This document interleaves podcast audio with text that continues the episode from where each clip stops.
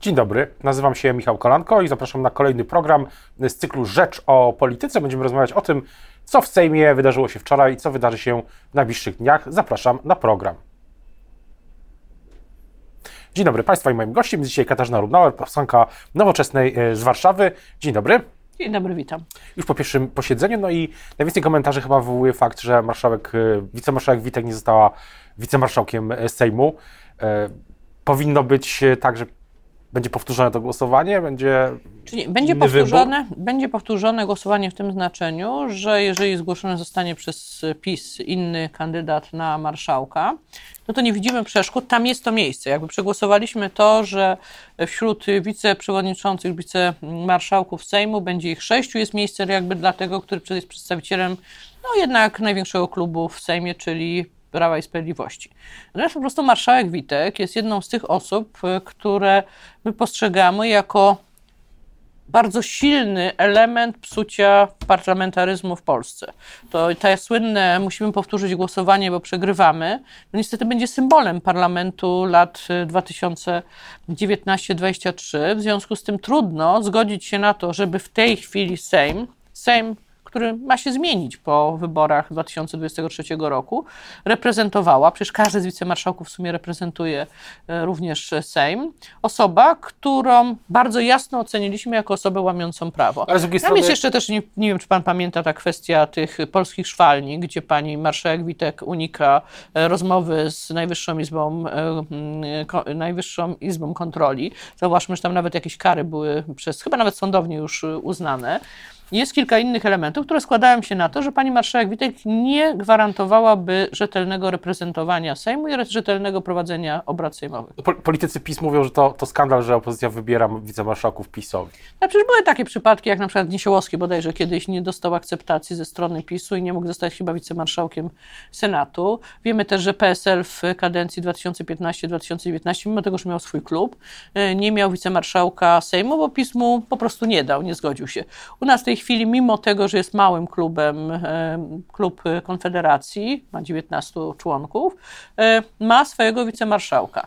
No bo rzeczywiście jakąś dobrą tradycją jest to, że każdy z klubów, czy opozycyjny, czy rządzący, powinien mieć tego reprezentanta w, mm, w prezydium Sejmu. Po to chociażby, że wtedy sprawniej się prowadzi rozmowy na temat na przykład następnego posiedzenia i tak dalej. Czyli jeśli dobrze zrozumiałem, to jeśli marszałek Witek zostanie ponownie zgłoszona, to nie będzie głosowania ponownego nad nią. Znaczy chyba jeżeli będzie zgłoszona, to musi być, tylko chodzi o to, że prawdopodobnie skończy się wtedy z podobnym wynikiem. Natomiast ym, chyba nie ma żadnych wątpliwości, że z jednej strony uważamy, że PiS powinien mieć tam swojego reprezentanta, bo jest jednym z ugrupowań, które weszło do parlamentu i, i ma silny klub. Natomiast z drugiej strony uważamy, że to powinna być osoba, która gwarantuje to, że niezależnie kto z tych wicemarszałków będzie prowadził posiedzenie Sejmu, to nie będzie takiej sytuacji, jak musimy powtórzyć głosowanie E, bo przegrywamy. Wydaje się, że, że Prawo i Sprawiedliwość w tej chwili nie, nie zgłosi nikogo innego. No to już jest ich wybór. Ja uważam, że to jest błąd, dlatego że wiem, jak się funkcjonuje w Sejmie. E, my akurat jako Nowoczesna mieliśmy też swojego wicemarszałka i wiem, jak ważne jest, żeby uczestniczyć w tych decyzjach, które są podejmowane w czasie e, posiedzenia prezydium. Poza tym, no powiedzmy szczerze, wicemarszałek to też jest pewne narzędzie w tym znaczeniu, że e, to jest jeden z tych elementów, który e, w momencie, szczególnie w którym jest się w opozycji, w której się nie ma rządu, no to posiadanie wicemarszałka jest po prostu też użyteczne z punktu widzenia partii politycznej. W którym kierunku pójdą zmiany w Sejmie? Bo wczoraj marszałek Hołownia zapowiedział... Nastąpiła już pierwsza. Tak, to, barierki. To jest, to jest bardzo rzecz, ale... duża wizerunkowa zmiana, dlatego że powoduje, że przestajemy postrzegać ten Sejm jako oblężoną twierdzę. Ale same, same zmiany w samym na przykład regulaminie, czy będzie e, może na przykład powrót do tych pomysłów, które miało PSL w ubiegłej kadencji, tak zwany otwarty parlament, tak chyba to się nazywało, też, e, też e, wzór brytyjski, jeśli chodzi o pytania do premiera i, i tak dalej. To wszystko jest gdzieś w grze. Znaczy, pojawiają się takie mm, zapowiedzi ze strony marszałka Hołowni. Pamiętajmy, że jeśli chodzi o pytania czy do poszczególnych ministrów, no to My mamy pytania bieżące. Pytanie, jak to będzie zorganizowane, bo być może zostanie zmieniony sposób organizacji tych pytań bieżących albo informacji bieżącej. Teraz to było tak trochę zagonione w kąt, to znaczy było na tej zasadzie, że bardzo często na przykład jak mieliśmy posiedzenie do piątku e, i w piątek był ten ostatni dzień bez głosowań, to wtedy na przykład ktoś wrzucał wtedy tą pytania bieżące, informację bieżącą. Z tego, co rozumiem zapowiedź Hołowni, to ma się zmienić, ma się zmienić ta formuła. Kolejną kwestią było to, że no jednak było takie oczekiwanie, czy na komisjach, czy na właśnie posiedzeniach e, parlamentu, że będzie się pojawiał jednak ktoś albo z marszałek, albo minister, albo no ktoś z ważnych wiceministrów zajmującym się tą sprawą. A tam często pojawiał się ktoś, kogo miały, mieliśmy wrażenie, że pierwszy raz na oczy widzimy i jego wiedza na temat zagadnienia w pytaniu była stosunkowo niewielka. Już nie mówię o niepojawianiu się w ogóle ministrów na e, komisjach. To już było nagminne praktycznie. Ministra Czarnka widzieliśmy chyba raz i to zdalnie. W związku z tym. I to rozumiem też się zmieni. Znaczy, chcielibyśmy, żeby się zmieniło to, to taka współpraca parlamentu z rządem i to, że jednak parlament jest tym miejscem, gdzie się również dyskutuje. E, kolejną kwestią no, to jest to, że jednak w, w tej kadencji e, bardzo wiele projektów ustaw zgłaszanych przez opozycję nie tylko nie było głosowanych, ale nawet nie miało numeru druku. No, to, to rozumiem, już jest takie blokowanie całkowite. Jak rozumiem Szymona Hołownię, no to nie będzie już sejmowej tak, zamrażarki, ale no to będzie... będzie działało na wszystkich poziomach. Dotyczy, to będzie dotyczyło też, jak rozumiem, e, zamrażarka w ogóle jej nie będzie, czyli nie będzie jej też dla projektów PiSu. No zobaczymy. No, ja, znaczy, zmienił się trochę układ. PiS jest teraz chwili w opozycji i oczywiście można by było ich potraktować tak, jak oni nas traktowali przez ostatnie lata. Przypomnę, 30 sekund na zadanie pytania, które proponował Terlecki w ważnych ustawach. To przecież była kpina, a nie parlamentaryzm. A można przywrócić parlamentaryzm do parlamentu. No chociażby kwestie konsultacji. Przez te lata właściwie konsultacje to nie wiem, dwa projekty i to tylko dlatego, że PiS się zagapił i nie miał większości na komisji. W ogóle te wrzutki poselskie, y, ustawy, które przynosił poseł, nie miał zielonego pojęcia, co jest w ustawie, a zgłaszał to jako swój projekt, mimo tego, że wszyscy wiedzieli, że to jest projekt rządowy. No bardzo wiele takich elementów mieliśmy. Czym, czym się Sejm zajmie dzisiaj? Bo o 16 chyba jest powrót do posiedzenia. No mija kadencja, więc wybierzemy czterech, y, bo KRS, Krajowa Rada Sądownictwa, jest zbudowana tak, że tam jest tych 15 sędziów, którzy reprezentują środowisko sędziowskie, w tej chwili reprezentują PiS. E, jest e, czterech e, reprezentantów, między innymi Sejmu, bo tam jest tam dwóch senatów, prezydenta i tak dalej, ale chodzi o to, że trzeba wybrać tych czterech przedstawicieli Sejmu. E, mówi się o tym też, żeby powołać komisję regulaminową, bo ona po prostu może, tak jak rozmawialiśmy o zmianie regulaminu, to bez komisji regulaminowej trudno to zrobić. To jest jedna z tych elementów, które też mają być dzisiaj e, głosowane. Nie wiem, czy nie Trybunał Stanu, to znaczy skład mam na myśli, bo to też jest z każdą kadencją powoływany nowy Trybunał Stanu, ale tego nie wiem, musiałam sprawdzić porządek. Ogólnie rzecz biorąc, to ma być taki głosowań, blok głosowań tam chyba godzinny. A myśli Pani, że wrócą, czy tej drugiej kadencji nie, a myśli Pani, że Sejm będzie teraz pracował też nocami, czy, czy to już jest, czy z tym koniec? No to też zapowiedział Hołownia, że postara się, żeby Sejm nie pracował nocami. O, i jeszcze jedno, co jest chyba rozwiązaniem bardzo ważnym dla dziennikarzy, ma się poprawić jakość funkcjonowania dziennikarzy w polskim Sejmie. Zarówno to, że przestaną być te ograniczenia dotyczące tych korytarzy głównych w Sejmie, gdzie się może pojawić dziennie, bo PiS się praktycznie odciął od dziennikarzy. Zamknął prawie całą tą, można powiedzieć, prawą stronę Sejmu, czyli tą, która jest przy ich e, kuluarach. I praktycznie dziennikarze mogli być tylko po tej lewej stronie Sejmu, czyli tam, gdzie wchodzą zwykle posłowie opozycji. W związku z tym nie mieli dostępu do, do Kaczyńskiego, nie mieli dostępu do ministrów, nie mieli dostępu do, często do marszałka Terleckiego, praktycznie nie mieli dostępu do niczego. No i druga rzecz, kiedyś była tam taka salka, która bardzo dobrze służyła, i to nie tylko dziennikarzom, służyła też bardzo dobrze posłom, również posłom opozycji, do organizowania konferencji prasowych. Stara 101. Stara 101. Ona była bezpośrednio przy stolikach y, y, dla y, dziennikarzy i ona miała tą zaletę, że tam, ponieważ tam był postument, tam było więcej miejsca, tam był może monitor, gdzie można było prezentować pewne dane, można było zrobić ciekawszą, lepiej przygotowaną konferencję prasową. W tej chwili te konferencje przeniosły się na te miejsce przy barierkach, więc realnie rzecz biorąc one straciły na jakości. Myślę, że tych zmian, jeśli chodzi o dziennikarzy, dziennikarzy może być więcej niż tylko przywrócenie z sali 101. Ale tak, tego... tam jest mowa jeszcze o takich konferencjach, mowa jest o jakichś tam podcastach. Znaczy rzeczywiście e, myślę, że nowy marszałek ma szerokie plany dotyczące współpracy z dziennikarzami. Wywodzi się ze środowiska, można powiedzieć, dziennikarskiego, no może dziennikarskiego to przesadziłam, ale telewizyjnego. Jest autorem książek też. Tak, jest autorem książek, więc myślę, że lepiej rozumie to środowisko. Co, co, co dalej w takim planie politycznym? Bo oczywiście można, może moglibyśmy sobie cały, cały program poświęcić na rozmowę o Sejmie, bo ten parlamentaryzm, jak ja go też obserwowałem przez ostatnie lata, to rzeczywiście jest wiele rzeczy do reformy, że tak się wyrażę. Natomiast y, pytanie jest o taki plan polityczny na najbliższe tygodnie.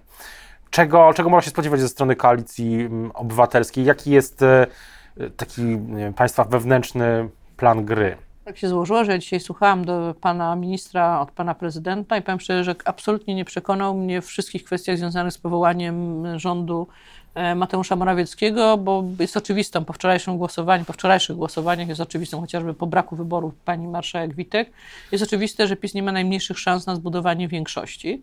To są stracone czasy, stracony czas.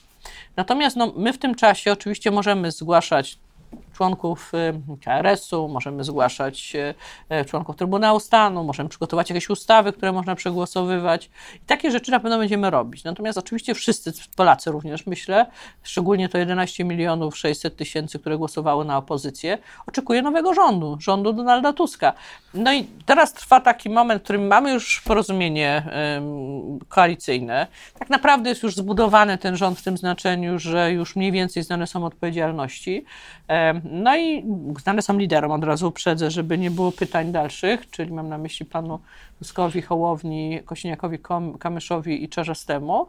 No i teraz jest taki czas, w którym może być Polska traci, no bo tracimy możliwość szybszego odzyskania pieniędzy z KPO, tracimy możliwość przyjęcia budżetu państwa, tracimy bardzo wiele rzeczy, które powinny być teraz robione. Mamy listopad, zaraz grudzień, to jest taki moment, w którym trzeba podejmować decyzje na przykład o rzeczach, które wchodzą od 1 stycznia, albo które się kończą z 1 stycznia. A kiedy poznamy nazwiska ministrów? No, pan premier Morawiecki zapowiada, Morawiecki, pan premier Tusk zapowiada, że one się pojawią e, wraz z expose. No właśnie mamy taki układ, który mamy takiego pana premiera Morawieckiego, który jest, jak to się mówi, lime duck, czyli taki, taka kulawa kaczka, czyli wiem, wszyscy wiedzą, że nie będzie miał mandatu. Nie ma mandatu w związku z tym do rozmawiania z nikim i tak dalej, ale jednocześnie no, zajmuje miejsce, płacimy I za dopiero to w grudniu, jeśli wszystko pójdzie tak, jak e, się dzisiaj wydaje. Tak, być chyba, że liderzy zdecydują inaczej i postanowią to ogłosić wcześniej, szczególnie, że chyba jest dosyć duży nacisk, szczególnie mediów, które podpytują, wyciągają te informacje. One są na szczęście, muszę przyznać, że Pierwszy raz widzę taką sytuację, w której coś się dzieje w polityce i wszystkie e, legendy, które mówią o jakichś miejscach i tak dalej, to tak naprawdę tylko są wymysły dziennikarzy, a nie przecieki z rozmów. A pani widzi siebie w rządzie? Każdy polityk, jak przychodzi do parlamentu, widzi się, ma tą, że tak powiem, buławę marszałkowską, jak to się umownie mówi, czyli chęć sprawowania władzy wykonawczej, ale polityka jest bardziej skomplikowana. Polityka to nie są tylko, to są kwestie związane z tym, że ten rząd musi być zbudowany, szczególnie teraz koalicyjnie, że nawet wewnątrz naszej koalicji to jesteśmy przecież też koalicją złożoną z czterech ugrupowań, mam na myśli nas jako koalicję obywatelską. W związku z tym, jak będzie zbudowany rząd, dowiemy się wtedy, kiedy ogłosi to. to zapytam może inaczej, na przykład, czy Ministerstwo Edukacji i Nauki wyższe, szkolnictwa wyższego powinno być pozostać jako jedno, czy powinno zostać podzielone? Y, środowisko nauki i szkolnictwa wyższego bardzo chce powrotu przed, przed stanów Czarnka, czyli z, przed stanów, kiedy zostały połączone. One zostały trochę połączone dla ministra Czarnka, który z jednej strony dostał tą edukację, gdzie miał tą ideologiczną robotę robić dla PiSu, ale z drugiej strony rozumiem, że chciał mieć pod sobą swoje środowisko, bo on się wywodzi ze szkolnictwa wyższego. Y, natomiast szkolnictwo wyższe i nauka zwracają uwagę, że kiedy są połączone, to jakby trochę giną w tym układzie, dlatego że e, wszyscy się koncentrują na zadaniach, e, na e, szkolnictwie tym podstawowym, szkolnictwie powszechnym. Z bardzo prostego powodu, dlatego że to dotyczy większości Polaków. Każdy ma dziecko gdzieś tam w szkole, każdy ma dziecko gdzieś tam w przedszkolu, każdy ma dziecko gdzieś tam na drodze edukacyjnej. No, środowisko nauczycielskie też jest dużo większe, prawda? To jest jednak około 600 tysięcy osób. Więc z natury rzeczy dzieje się tak, że nauka i szkolnictwo wyższe na tym cierpi. I dlatego jest bardzo silny nacisk środowiska, żeby były podzielone i mam wrażenie, tak jak słyszę, chociaż nie uczestniczę w rozmowach liderów, jest takie dążenie. Czyli ministerstwo, czyli raczej będzie powrót do tego, tej sytuacji przed, y, przed za, z, czasów, z czasów ministra mm, Gowina. Tak. Kiedy Szczególnie, ministr... że my mamy tak, takie sytuacje, że była ta reforma Gowina, która no nie do końca wyszła. I teraz tak, jedne rzeczy były tam dobre, inne rzeczy w ogóle nie weszły. Nie weszły. Przede wszystkim to, co się nie udało, kompletnie się nie udał ten przyspieszony jednak awans do e, samodzielnego pracownika. Tam były dobre pomysły, żeby ten awans był możliwy na przykład dzięki e, stypendium międzynarodowym, czyli takim bardzo uznanym stypendium, które są no, trudniejsze czasami do uzyskania niż na przykład habilitacja, i którymi się trzeba wykazać też określonym dorobkiem naukowym, żeby jak ktoś wróci ze takiego stypendium, to mógł być już w Polsce samodzielnym pracownikiem nauki, a nie musiał jeszcze robić w systemie polskim habilitacji. Co do y, tych y, zmian w edukacji wyższej, to na pewno jest y, najwięcej dyskusji, wydaje się, w ostatnich tygodniach, miesiącach, nawet latach, wywołał system punktowy i punk tak. punktoza tak zwana. Znaczy, punktoza, znaczy tak, żeby nie było wątpliwości musi być system oceniania e, uczelni, po to, że od tej oceny zależy, kategoryzacji, zależy potem finansowanie uczelni. E, I oczywiście te systemy mogą być różne. Na przykład chyba w Wielkiej Brytanii jest system, gdzie oceniane są czasopisma na podstawie tego, że jakby oceniana jest ich wartość artykułów w nich umieszczanych. Natomiast to jest system po pierwsze bardzo drogi, po drugie w Polsce jednak prawie niemożliwy ze względu na to, że jednak my mamy dość wąskie środowiska, nie jesteśmy, nie należymy też do kultury anglosaskiej i nie mamy języka angielskiego jako, jako podstawowego dla nauk humanistycznych, więc bardzo ciężko by się recenzowało w sposób niezależny od środowiska. W związku z tym ocenia się z jednej strony te, te rzeczy, które są publikowane w publikacjach zagranicznych na podstawie impact faktoru, czyli ilości cytowań, I tutaj powinno być, no i stąd to Nature zawsze jest, nie dlatego jest Nature pierwsze, że wszyscy się zachwycają, że jest Nature, tylko dlatego, że ma bardzo dużo cytowań. A są czasopisma, i zwykle było tak, że była lista A, tych czasopism, które były punktowane według Impact Factor i lista B, czasopis na przykład polskojęzyczny i jeszcze list, lista C, czasopis, które nawet chyba miały tam, nie wiem, mizerne A ten system, który istnieje, istnieje dzisiaj, powinien cały trafić do kosza? To jest tak zwany system czarnkowy, tak. To jest system, w którym um, pedagogika katolicka, czasopismo bez uznania międzynarodowego ma tyle samo punktów co Nature, a, a biuletyn absolwentów i przyjaciół Wydziału KUL Wydział Prawa KUL, czyli macierzyste jednostki pana ministra Czarnka, ma 100 punktów, kiedy Nature ma 200. Czyli dwa artykuły w tym biuletynie daje tyle punktów, co artykuł w Nature. Ja nie wiem, ile w zeszłym roku mieliśmy e, polskich naukowców, którzy mieli jakikolwiek udział w artykule Nature, ale myślę, że to jest czyli bardzo co, Czyli dla nowego ministra, ministry to będzie pierwsza rzecz do zmiany. Niewątpliwie to będzie jeden z poważniejszych tych zadań, ponieważ całe środowisko naukowe ma poczucie niesprawiedliwości tego systemu. A co, co jeszcze, e, jeśli chodzi o szeroko pojętą sferę e, edukacji, może nie tylko rozmawialiśmy o nauce wyższej, mhm. a co z edukacją? Co, co widzi Pani jako taki priorytet, rzecz, którą nowy szef z resortu podwyżki dla nauczycieli. Nie będziemy mieli dobrych nauczycieli, jeżeli nauczyciel zaczynający pracę zarabia 90 zł więcej niż płaca minimalna. Ja przypomnę, że ta płaca minimalna rośnie od przyszłego roku do 4242 zł, a gdybyśmy przewidzieli tylko podwyżkę to 12,3%, które są w, przewidziane przez mm, rząd dla budżetówki, to nauczyciel zaczynający pracę nie zmieściłby się powyżej płacy minimalnej.